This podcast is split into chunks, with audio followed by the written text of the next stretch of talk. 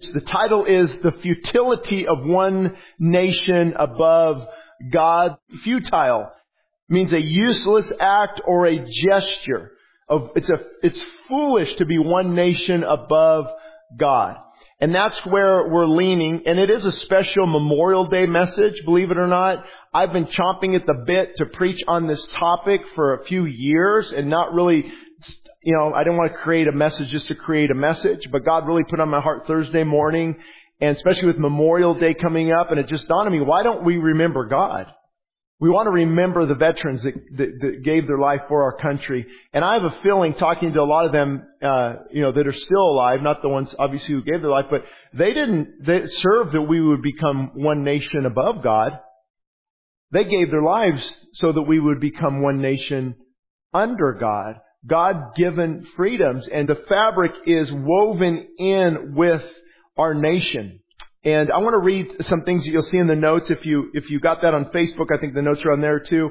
Over the last few decades, Americans have seen the destruction of the institution of marriage, the removal of God's Word in all areas of life, the aborting of millions of babies, illicit sex, perversion, and as I said, ironically, many of the men and women who died for our freedoms did not die for what we have became today.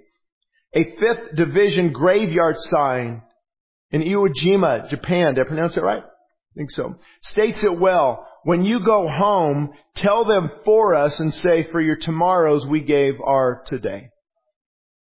And so to me, what a travesty when we fail to honor those who gave their lives for the freedoms we now enjoy. In the words of Mr. O'Brien, who served in World War II, it's the soldier, not the reporter, who has given us the freedom of press. It's the soldier, not the poet, who has given us freedom of speech. It's the soldier, not the campus organizer, who gives us the freedom to demonstrate. O'Brien continues. It's the soldier who salutes the flag, who serves beneath the flag, and whose coffin is draped by the flag, who allows the protester to burn the flag. And so why am I talking about this? Because we have something interesting happening in our country. We are valuing our privileges above our principles. My right, my privilege, my people. And when we start to put that above our principles, we are on very shaky ground. Dwight Eisenhower said, a people that values its privileges above its principles soon loses both. Isn't that ironic? We put our, our privilege, our right above our principles. Well, if we're not careful, we're going to lose both of those in this fight and in this struggle. Historically, we know that God judged those nations who continually tolerated sin. Wrong choices had devastating consequences. The futility of one nation above God. Arnold Toynbee, have you heard that name before? He wrote a study of history. He said this, of the 22 civilizations that have appeared in history. Did you know there's been 22 civilizations that have appeared in all history? You, you talk about the Babylonian Empire, the Assyrian Empire, uh, the, the Roman Empire, and of course our empire and China. Of the 22 that have appeared in history, 19 of them collapsed when they reached the moral state that America is in today. Now buckle up, hold on, you ready for this? He wrote that in the 1960s. So the foundation, I want to just show you some quotes. The foundation of one nation under God. The first quote, Abraham Lincoln, but we have forgotten God and we have vainly imagined in the deceitfulness of our hearts that all these blessings were produced by some superior wisdom and virtue of our own. Would anybody like to give what I just said over the last 10 minutes, give this to information to young adults so they understand the, the, the, the history of our nation this, you know, the 1619 project that is out there that is so far away that Black Lives Matter trying to rewrite American history and, and give them the right information. That's why we have One Nation Above God. The book is free of charge. You can take it with you, pass it out. We've got the book is free to download on the website. The church, because we want to give this out and get the right information out there. Because the right information can begin to sway minds in the right direction. How about the vice president in the 1800s? Remember, ever and always that your country was founded by the stern old Puritans whose first act on touching the soil of the new world was to offer on bended knees thanksgiving to Almighty God. Daniel Webster, there is no nation on earth powerful enough to accomplish our overthrow. Our destruction could, should it come at all, will be from another quarter, from the inattention of the people to the concerns of their government, from their carelessness and negligence, deteriorating from the inside out. And the reason I, I talk about these things, and, and I know people disagree with me, that's okay. When they do, I tell them to start their own church and preach what they want to preach. But for now, I mean, sorry, but that's the truth what God's put on our heart, what He's called Westside Christian Fellowship to do, we believe that we're supposed to steward this gift that God has given us. It's not all about government, all about politics. You can get into some really ugly water. You can get off focused.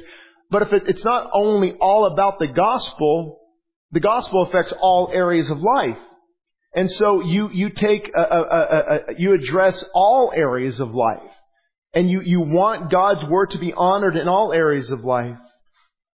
And you, you saw the article when I talked about what in the world is going on with mass shootings. From Columbine when it started, I think there's been 331. Did you know that? School shootings? Defected 330,000 students since then. When I was growing up, or you, I mean, but never even heard of it. And we had 12 gauges loaded in the back of the truck all the time because you were taught to fear God. You were taught the, the, the dignity of life. And so we, we have a sin problem. We have a problem to where you remove the fear of God. And like Abraham said, the fear of God is not in this place. And when you begin to remove that fear of God, you remove, you remove the shelter and the protection of God's safety. Now, you don't even have to be a Christian, you still, and, and non-Christians will still benefit from the blessings that God is pouring on His people. God's Word in courthouses. God, because you know that God's Word was in the schools? So I think the 1970s? And prayer was removed. Did you know that? And so there, if, if, there, if you don't see a correlation, I'm not sure what to say. Because there's a clear correlation. We can also see in the, in the, in the, in the uptake of violent, violent video games. Say, oh Shane, don't go there. Well, why not? Did you know a lot of these kids play a, a, a game they used to, I don't know if it's outdated now, but um, Grand Theft Auto, where they could actually have sex with a prostitute, set her on fire, and take back the money? That doesn't affect them. Oh, you, are you sure? That you're either naive or grossly out of touch with God's Word. Of course it does. If all you're doing is sitting down hours a day and shooting, shooting, shooting, killing, killing, killing, killing, as a man thinketh in his heart, so is he. Gone are the days of Little House on the Prairie. And so see, we can see, so why shouldn't we contend for the foundation that is healthy and strong? Now we might, obviously not going to get back to the 1950s, 1960s. I'm not advocating that. But for the love of God, there's got to be some type of passion and desire for the things of God in all areas of life. So we've got some scripture, Psalm 33:12. Psalm 33:12. And I put up different versions for those who like to judge us on Bible versions. I, ple- I pleased everyone. I'm kind of joking. I found, blessed is the nation whose God is the Lord. Now, every time, you know, I, I would talk about this in the, over the last few years. Actually, I haven't spoken on this topic. I used to speak on this topic a lot when first, God first called me to the ministry before planning the church. People say, well, Shane, that's not really for us anymore. Like, oh, okay, can you explain that position? Biblically, how do you explain that position? Now you can, well, this and that, and now God doesn't judge us on nations because Christ, and now we're to judge individually. Okay, but are you sure that geographical locations that honor God aren't blessed and those who, are you sure of that? I mean, cause I like to just take scripture for scripture. Blessed is the group of people whose God is the Lord. And if you read the Old Testament, you can't get away from the fact that blessed is the group of people who fear the Lord. Genesis 20. Surely the fear of God is not in this place. Psalm 36. And I love the, actually the NLT, the New Living Translation, even though it's not a, a, a, a, word for word, it's a thought for thought. They call, they call it dynamic equivalence in Bible translation. Sin whispers to the wicked deep within their hearts. They have no fear of God at all. See, the fear of God is the beginning of wisdom and understanding, and we're remembering God today. We're remembering His Word and the fear of God. Romans 3, their feet are swift to shed blood. Sound familiar? Being this could, from the abortion industry to mass shootings. Their feet are swift to shedding innocent blood, and of, of children of all places. Ruin and misery mark their ways, and the way of peace they do not know. Why is that? He answers, there is no fear of God before their eyes. Fear God and live. And so I'm going to talk about a, con- a, controversial topic here because again, I've been, I've been chomping at the bits. I talk about sections of this a, a lot, but this is, this is really, um, a, an interesting point. Was America a Christian nation? Because, don't answer, let me explain it first. Because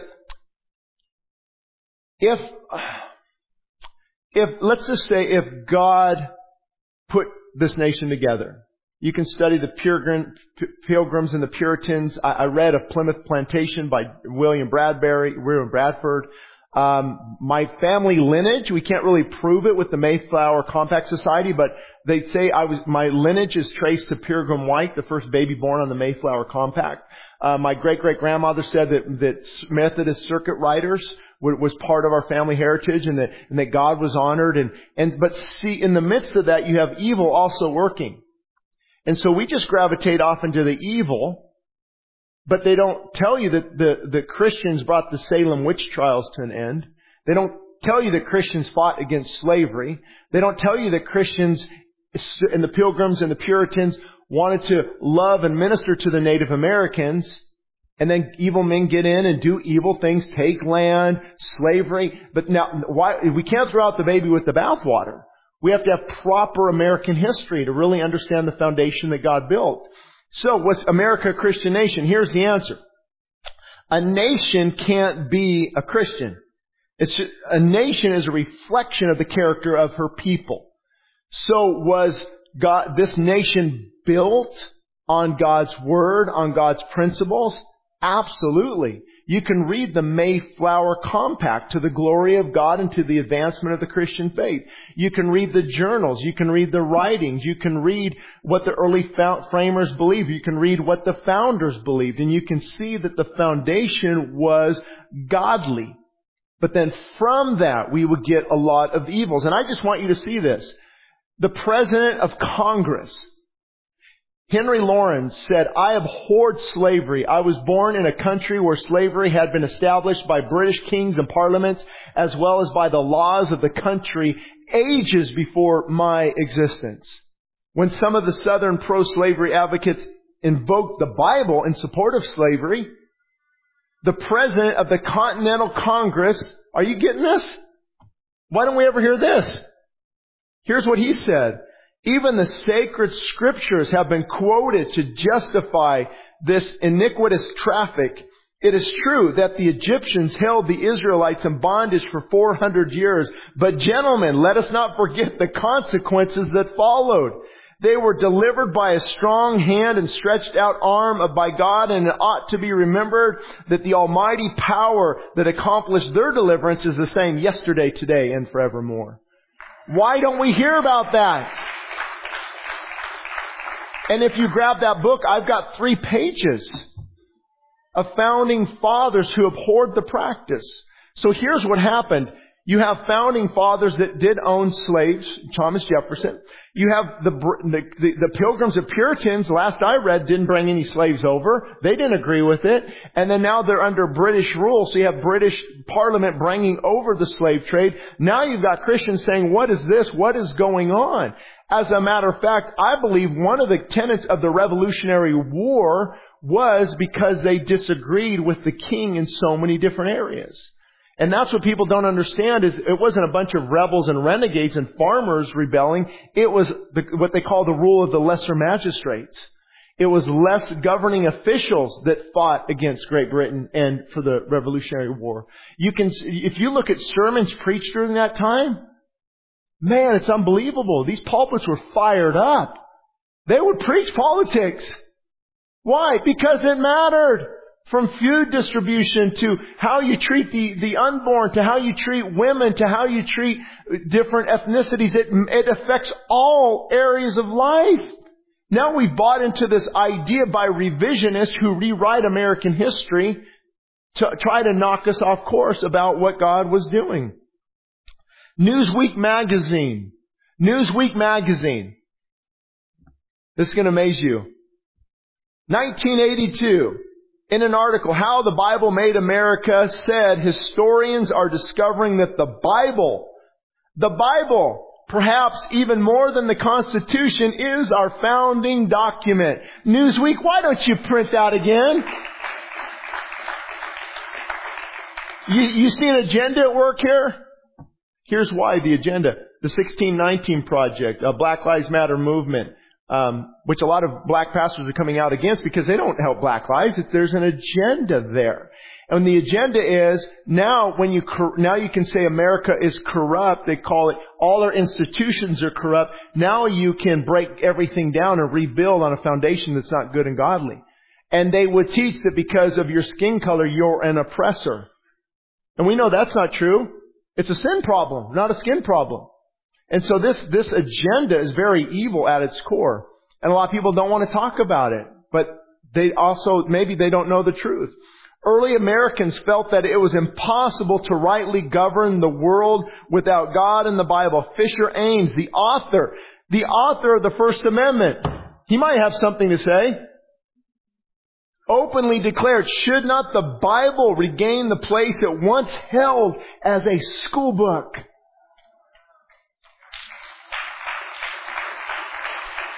Now, if he's the author of the First Amendment, he probably, I don't know, maybe said this late 1700s. And people might say, well, that didn't they have this, the, the Bible in the school? Not as much. Remember, the Bible became uh, uh, uh, available in the schools when actually the public school system was started around the 1620s or so, and then they would come out with the old Deluder Satan Act uh, that was very, very pro- prolific. Very, I mean, these people are hardcore, and so they would teach kids the Bible. And then it became to slowly kind of be removed, not as abruptly, but it is now. And he was calling for that to be added back. Did you know, did anybody have a Noah's Webster's dictionary? Have you heard of Noah Webster, the dictionary? Boy, we have drifted far, huh? They don't have that in the schools anymore? Uh, Noah Webster wrote the dictionary, and now to be politically correct, all the scripture references are removed. The 1828 edition, I have, it's a big thick one. It defines word with scriptures. And see, to me, it's even more alarming because now you see actually how far we have drifted.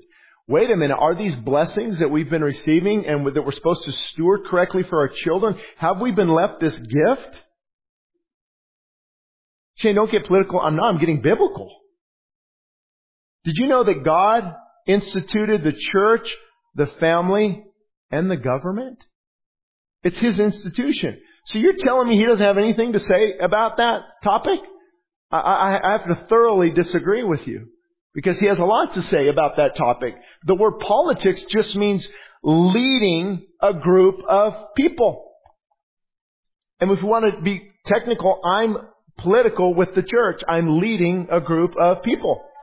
That's all that means. So why are we disengaged from this? Because it matters. Because there's are some big issues. Now, granted, I understand getting caught up in it and, and not getting too, you know, people, anytime the church tries to correct itself or do something, sometimes we can get too far to the right. You heard that term far right, right? And, and, you, and it's too political, too this, too this, and yeah, you've lost balance. Now you've, you know, uh, it's not good. You're kind of unhealthy. Now you're mean. Now you're arrogant. Now you're screaming at people. Now it's like if you just, if you could just pass policies and, and get the right people in the office, but why aren't you having prayer meetings? Why aren't you fasting, calling out to God? Why? You've got off balance. But then the other side, silent sallies. That doesn't affect us. Politics is such a bad word.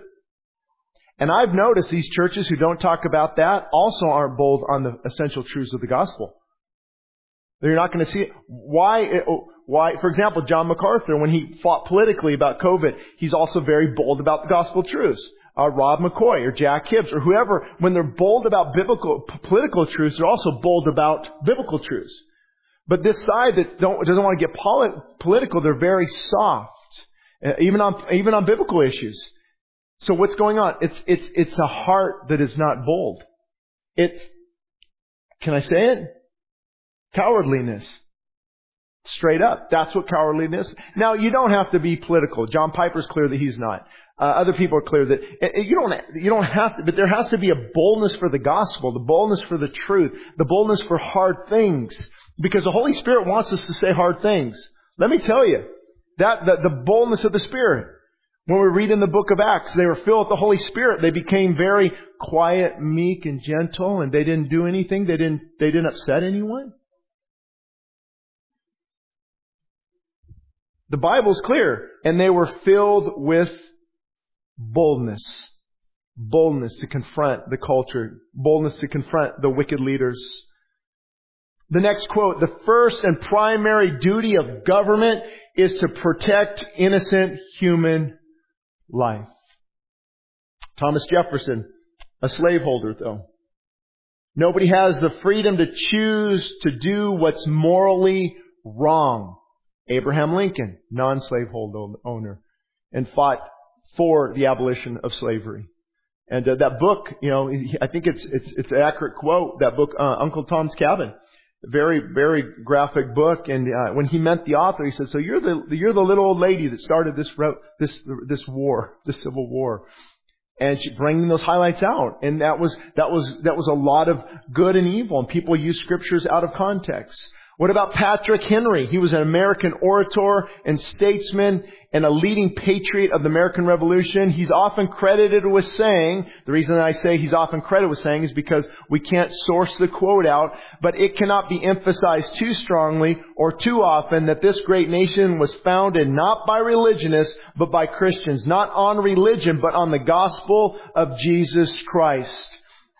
Next quote, 24.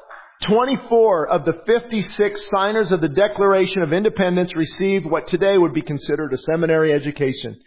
Did you know that? Did you know Princeton, Yale, Harvard were started as, yeah, you see where this is going. Boy, oh boy, this is, when I started to just read, and I wouldn't read people's thoughts, I would just read what they call the original intent of the founding fathers. Read their words, read their last will and testament. I remember when I came across John Jay. Uh, he was a Supreme Court justice. In his, in his diary, he talked about that uh, his Lord and Savior Jesus Christ.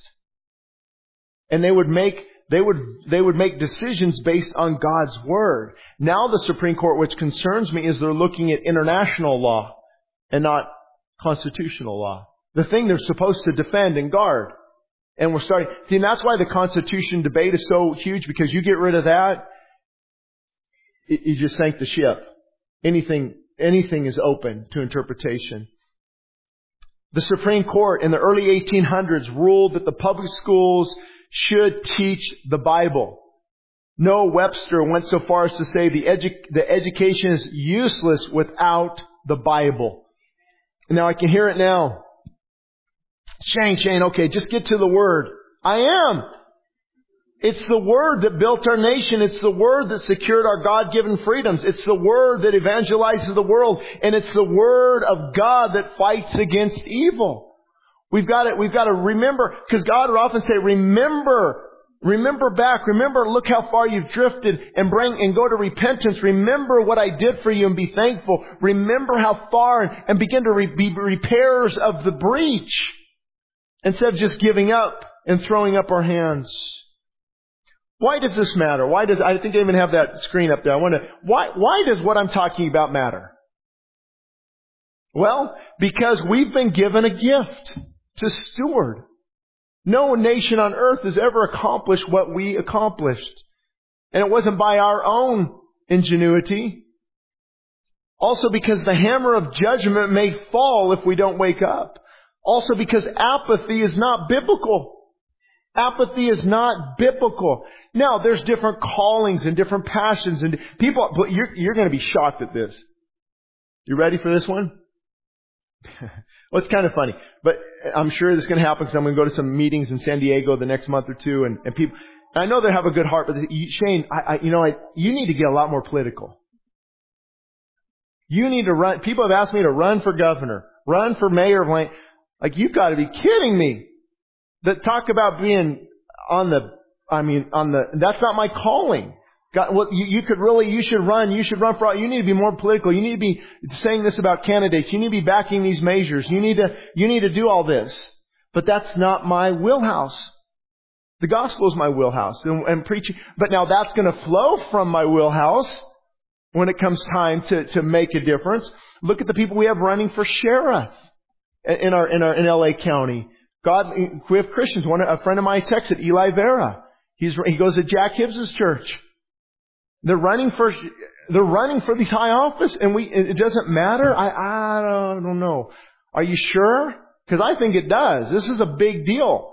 Especially when you have people like our district attorney who are making certain decisions punishing the victim more than the criminal. Because, uh, and I don't think that's the answer. People have asked me too. You know, are we leading to a next civil war? And I say, I hope not, because it can't. It, it, it's it, something's got to break. We, that's not our heart. That's that's not our desire. Also, why does this matter? Because if the foundations are destroyed, what can the righteous do? Why does this matter? Because our families are worth it. Our families are, you want your little kids growing up or if they don't say he is a she and she is a he, they could go to jail? Are you kidding me? Wake up, America. We need to bring the fear of God back in our place. Oh, we don't want to be like Hezekiah. Well, at least there's no judgment in my day. See ya. What a coward. Shane, you're pretty fired up. I am. I just, I'm just telling you. Because those who have no voice need a voice. Those who have no voice need a voice avoid, and, and you, you'd be amazed at how much scripture talks about being a helper to the fatherless and the widow, the voice for those who have no voice. By the way, the next time you into an atheist, ask them how many atheist organizations have started a hospital compared to how many Christian organ, how many, there's always a love to want to help those who need help and have no voice. And how do we do it? Often through a political system. And also, why does this matter? I like the last one because Christ told me to do business until He returns. I believe we have a biblical mandate. We have a biblical mandate for God, from God Almighty to expose the unfruitful works of darkness. And maybe, maybe in the 1920s, 30s, you know, where you're talking about things like pub, uh, you know, paving public roads or, or should we open a new library? But now we're talking about life and death. We're, we're talking about uh, abortion and aborting and, and redefining marriage and giving kids puberty blockers without asking parents. And you're going to be seeing there's more cases that come out where actually if a parent doesn't allow their kid to do that, Department of Child Services gets involved and now it's child abuse because you're denying your child something that they want. We've lost our mind. There should be a holy, righteous indignation about it. If there's not, I don't know what to tell you. I honestly don't know what to tell you. I remember, I think it was uh, Mike Huckabee took his young daughter, she was 12 years old, and took her to the Holocaust museums. And she saw the, the shoes piled up, the, the death chambers. And she was dead silent, speechless. And he's going, oh, did I, oh, is she too young for this? Is she too young to be faced with such depravity? And she didn't talk the whole way home. Maybe an hour and a half drive, I don't remember exactly. And finally, finally, when they get home, she looks at her dad with tears in her eyes and said, Daddy, why didn't somebody do something? Do you know the churches would sing louder when the, the, the trains went by to the gas chambers in Germany? Why didn't somebody do something? And I'll be honest with you, I don't have the answer. I don't know exactly what we're supposed to do, but I know the one who does. I know the one who does know what we're supposed to do. As we're seeking Him with all of our heart and all of our strength, He will direct us. I remember I cried in, L- in LA. I've told this story before. I don't know, it's 2005, 2006 when I first saw videos and heard about partial birth abortion. And I said, God, if you just give me a voice, I'm going to, uh, whatever you need me to do. I'm digging ditches. Nobody even has heard of this. The church wasn't even here. And now you've got some big loudmouth shouting this on the rooftops, writing articles throughout the United States, getting this message out there. God took that one, that one cry, said, Lord, however you want to use me. And that's why I get excited because I know He's called me to do this. It, it, it, there's a ripple effect. One of our state senators that represents us in Washington D.C. emailed me and thanked me for the 9 a.m. service and said, we've got to get this message out there. We've got to get the pulpits aflamed with righteousness. And so just one, uh, one person, one person to make that commitment, Lord, what do you want me to do? And be prepared. It could be nothing. You could just be an intercessor. You could just pray. He might have you go and make a difference in your school districts. I would love, I would love for a hundred people to show up at a board meeting and say, that's not right. You need to be fired. This is perverted education and you're responsible. Can you imagine? Oh, we don't want to do that. I do. That's why I don't, because I don't might go with the right attitude. But do you see the garbage they let your little kids read? It's, it's soft porn sexual positions at age 12. What, what, what, what hold, hold on, hold on. Are you, are, you, are you kidding me? But see, we want to bury our face in the sand. As it's not going to affect, oh, it'll, it'll, it, it could affect us. It could affect us. It is affecting us at a very deep level. So one of the things we must do is keep the roots alive. Keep the roots alive. I think I have a screen up there as well. And a, a nation like a tree is easily destroyed when the roots die.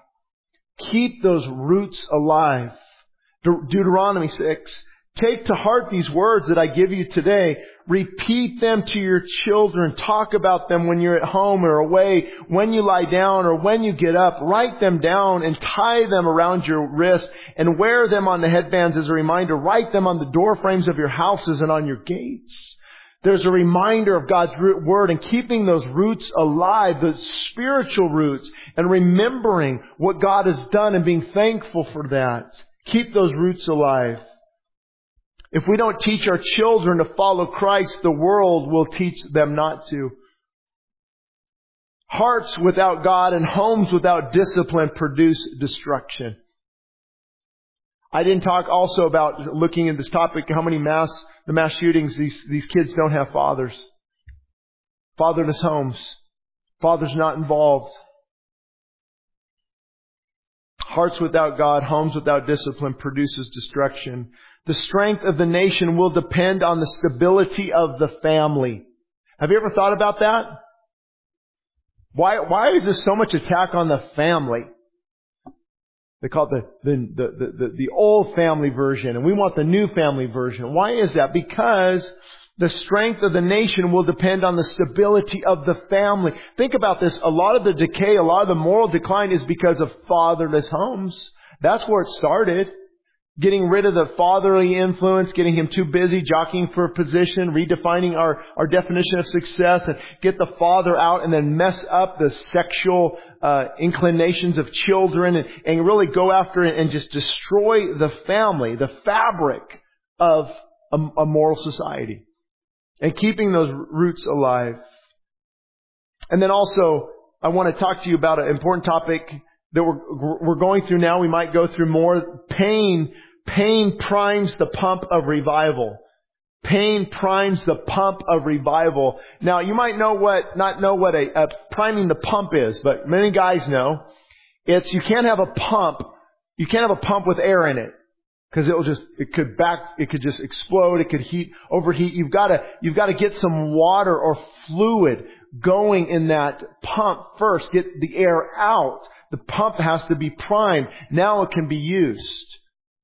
Any men, you remember getting a little, a long water hose cut off and, and putting it in a gas tank?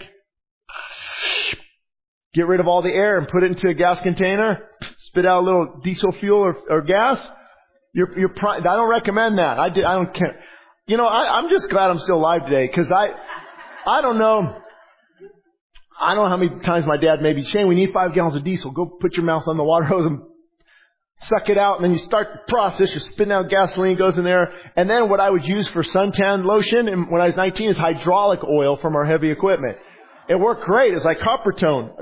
So, man, but pain, pain primes the pump or revival. Why do I bring this up? Because don't let your pain go to waste. Don't let the pain of what's going on right now turn into bitterness and resentfulness. Let the pain prime, prime the pump. Let me tell you, the deepest, most heartfelt relationship you'll ever have God, with God is often because of the pain. The pain has led me to the Savior, and now I cling to the cross of Christ, and now I hold on to Christ. Thank you, pain taker, for thank you for getting me through the difficult seasons, and, and you hold on. That relationship to God is sweet, because though I walk through the valley of the shadow of death, I will fear no evil because the good shepherd has taken me through that valley. Thank God for pain. Thank God for what he brings us through. And he loves those. He will discipline you. Be careful. I mean, we look, we, and I, I, I try not to be negative. My kids listen to the sermons. I want to be positive. I'm hopeful. Most people know I'm, I'm pretty optimistic, but man, we're, you know, I don't know how many got the, the recent uh, email or thing from LA County Waterworks. Working in the water district and knowing about, you know, how the water's stored and when they tell you to cut down to watering your grass two times a week during these hours, no watering Monday, Wednesday, Friday, there's some serious, what, what, why? Why? Because they don't know. We don't know what's going to, we don't have enough and drought. And then I think of, wait a minute. Wait a minute. God told Solomon, when I bring drought, when I bring famine, anybody want to take a guess at the world supply of wheat, where it came from? A place called Ukraine? Thousands of shipping containers are being shipped somewhere locally, I can't say, that were down at the Long Beach. Back orders on these. Is this all just going to hopefully fix itself? I hope so. Is, is, is the government's agenda with COVID gone? I mean, I have some oceanfront property in Arizona. If you'd like to purchase that as well. When I bring pestilence, when I bring famine, when I bring drought, if Hollywood humbles itself, if Washington DC, if Sacramento and Newsom humble themselves. How many know it doesn't say that? If Falcon, you're not getting out of this one. If my people humble themselves, when I bring famine, pestilence, and drought, you don't think that can happen? Aquifers, that was the name I was thinking about that where the water stored.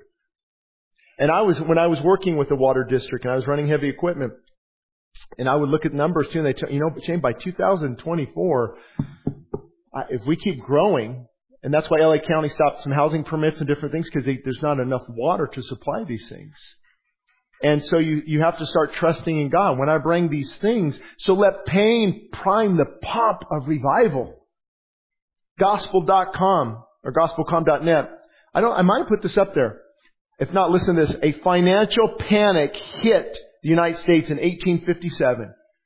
Banks failed, Railroads were bankrupt, factories closed, unemployment increased. Many Christians realized the need for prayer in such dire situations, and prayer meetings began to spread around the country. I bet they did. In lower Manhattan section of New York, a Dutch Reformed church hired Jeremiah Lanphier In September 1857, he rented a hall on Fulton Street in New York and advertised a prayer meeting. Six men assembled for that first prayer meeting on September 23rd. Two days later, the Bank of Philadelphia failed. In October, the men began, began praying together daily. In October 10th, the stock market crashed. The financial panic triggered a religious awakening and people flocked to the prayer meetings Within six months, 10,000 people were gathered daily for prayer in New York City alone. You can read his story. It's incredible. I remember reading it was 12 o'clock and he's, there's nobody even here. A few people trick, trickle in. And then eventually that God brings the pain. That, that, that, I don't like that. I wish he would just, can it be like we're at Disneyland every day? But sometimes that pain is what propels us to the prayer meetings and to times of worship. And, and so that's why I never want people to feel beat up, even though they do sometimes. I know that. When I encourage uh, early morning prayer and worship, because I understand that is the prime, that's going to prime the pump. If we avoid that and just come to services, I, I don't, I don't think that's as relevant spiritually. I'm all for, don't miss 9 and 11. I got it. But the real, to really prime the pump, it's that early morning prayer meeting. Like Leonard Ravenhill said, the prayer meeting is usually the Cinderella of the church. She's, she's, she's placed in a dark room on an off night. Few people attend, but she's the one that keeps the house clean. We've got to bring Cinderella to the ball and put prayer and worship back on the calendar. That's, that's priming the pump. Psalm 120. Psalm 120. I think we have a few scriptures. In my trouble, I cried to the Lord. And what? He answered me. Psalm 119, I cried with all my heart and God answered me. Oh Lord, I will observe your statutes. And then another point before I get to the closing here, we have to get and realize that we must exchange our rights for what is right. Now, I'm not telling people to, give up our rights. I think we have God-given rights. You know, you, that's why the First Amendment is freedom of speech, to, to talk about things. And when they gave the Second Amendment, the right to bear arms, it was to protect e- evil from coming in. And that's why the, the whole gun debate is really confusing to me because if you, if you take that away from good people, the bad people are still going to have access. That's why it's called criminal activity. Again, I'm not making, I'm just telling, I'm just telling you the truth. We all know this. And what happens when they say, ah, now good people can't have the bad, now good people can't be armed. Do you think crime's going to go down? My Lord. In a good way. Why? And so see, this is about protection. It's not about agendas and political parties. But people have this, this, this idea that if we can just get rid, well, Cain had a, had a rock. He killed Abel with a rock. Timothy McVeigh, bomb. See, it's a sinful, evil heart. And that's what we have to remember. On this note, I should, I, I didn't even th- think about this, but have you ever heard, uh, you know, separation of church and state? That's why they don't want the church involved, you know, separation of church and state. You can't do that. That's actually not even in the Constitution. Thomas Jefferson wrote a letter to the, the Baptists in Connecticut because they were worried that it was going to become a national denomination, national Anglican, and they were concerned, or national Episcopalian. And he said, no, no, no, don't worry. There will be a wall of separation between the church and the state. So the state can, is not going to mandate a religion. So it wasn't to get God out. It was to give more freedom to worship God. And you hear Congress shall make no law respecting the establishment of religion nor prohibit the free exercise thereof. So you have the establishment clause. Congress shall not establish a national religion. How does that mean get God out of everything? They're just saying Congress will not get involved. Nor can we prevent, prohibit the free exercise thereof.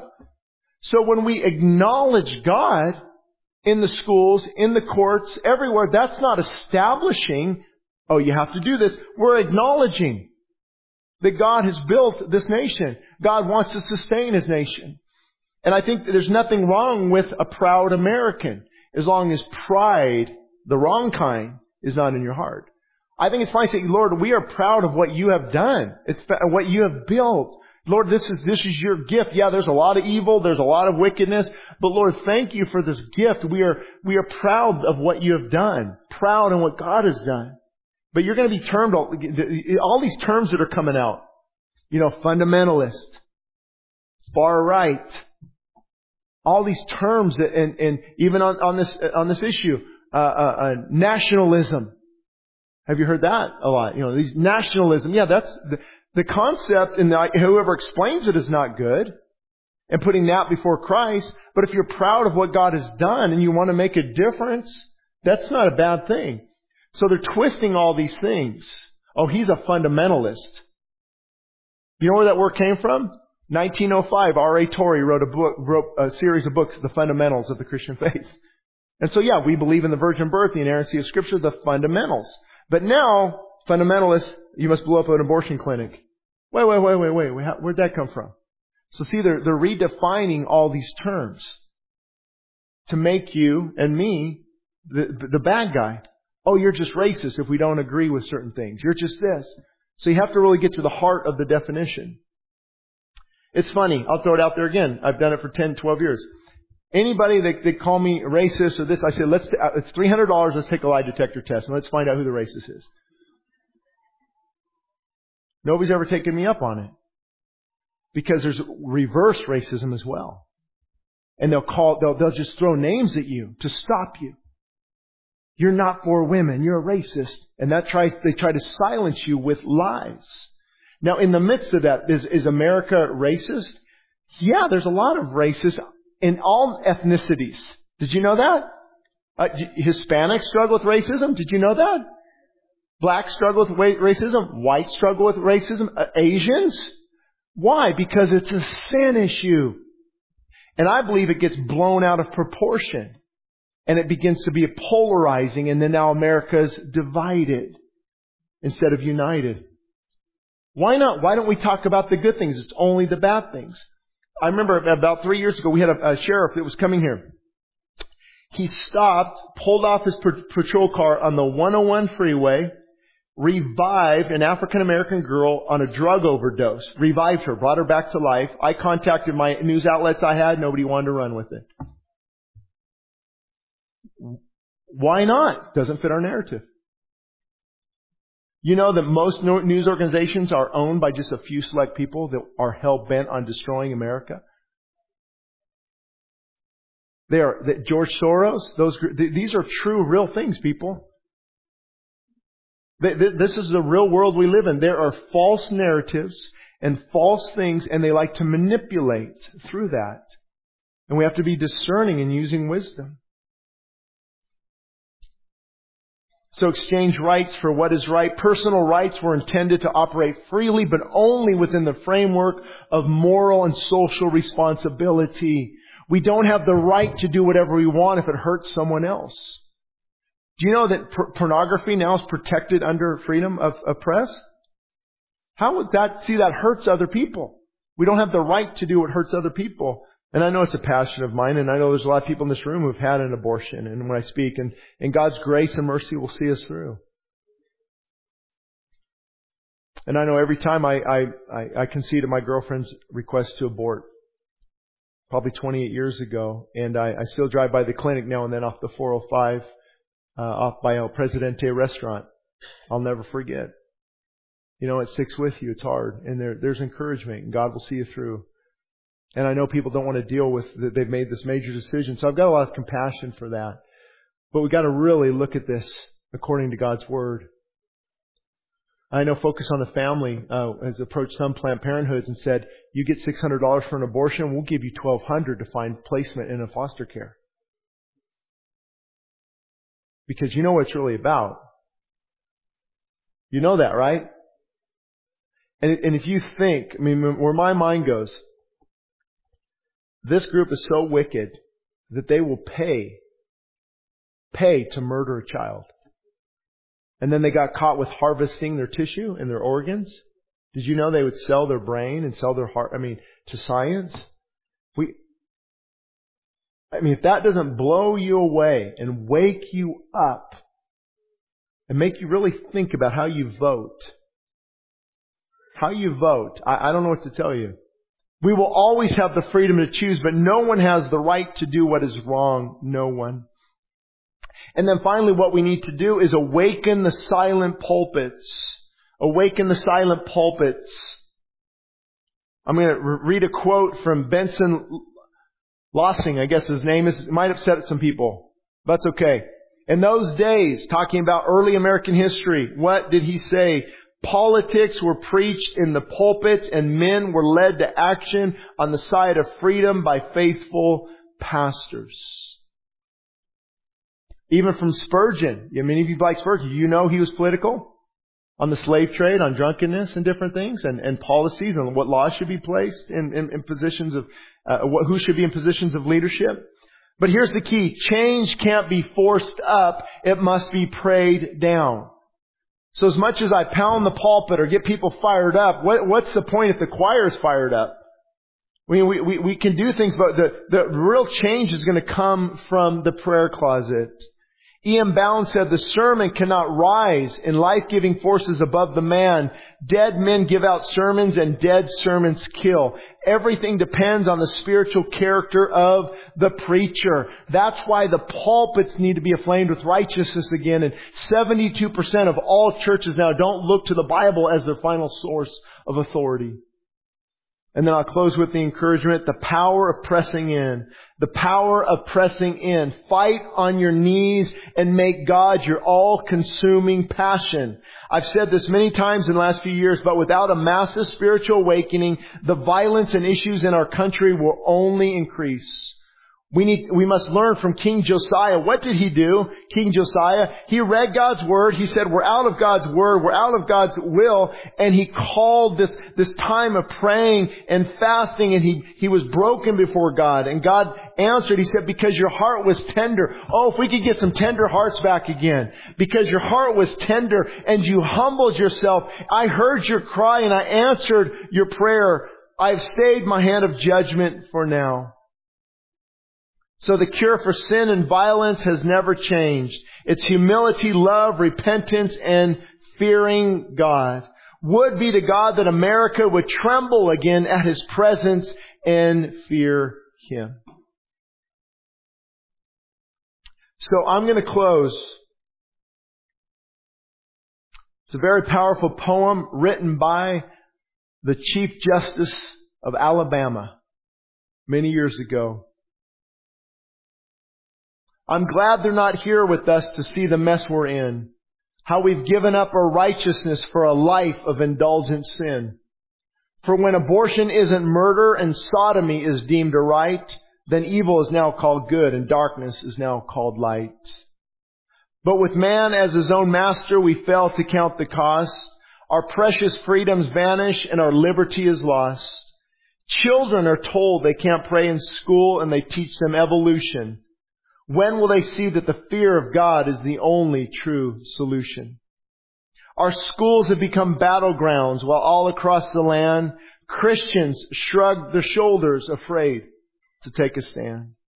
And from the grave their voices cry, the victory has already been won. Just glorify the Father as did His only Son. And when your work on earth is done and you've traveled where they've trod, You'll leave the land we left to you, one nation under God. And so it does beg the question, do you truly know Christ? Do you truly have that relationship with Him?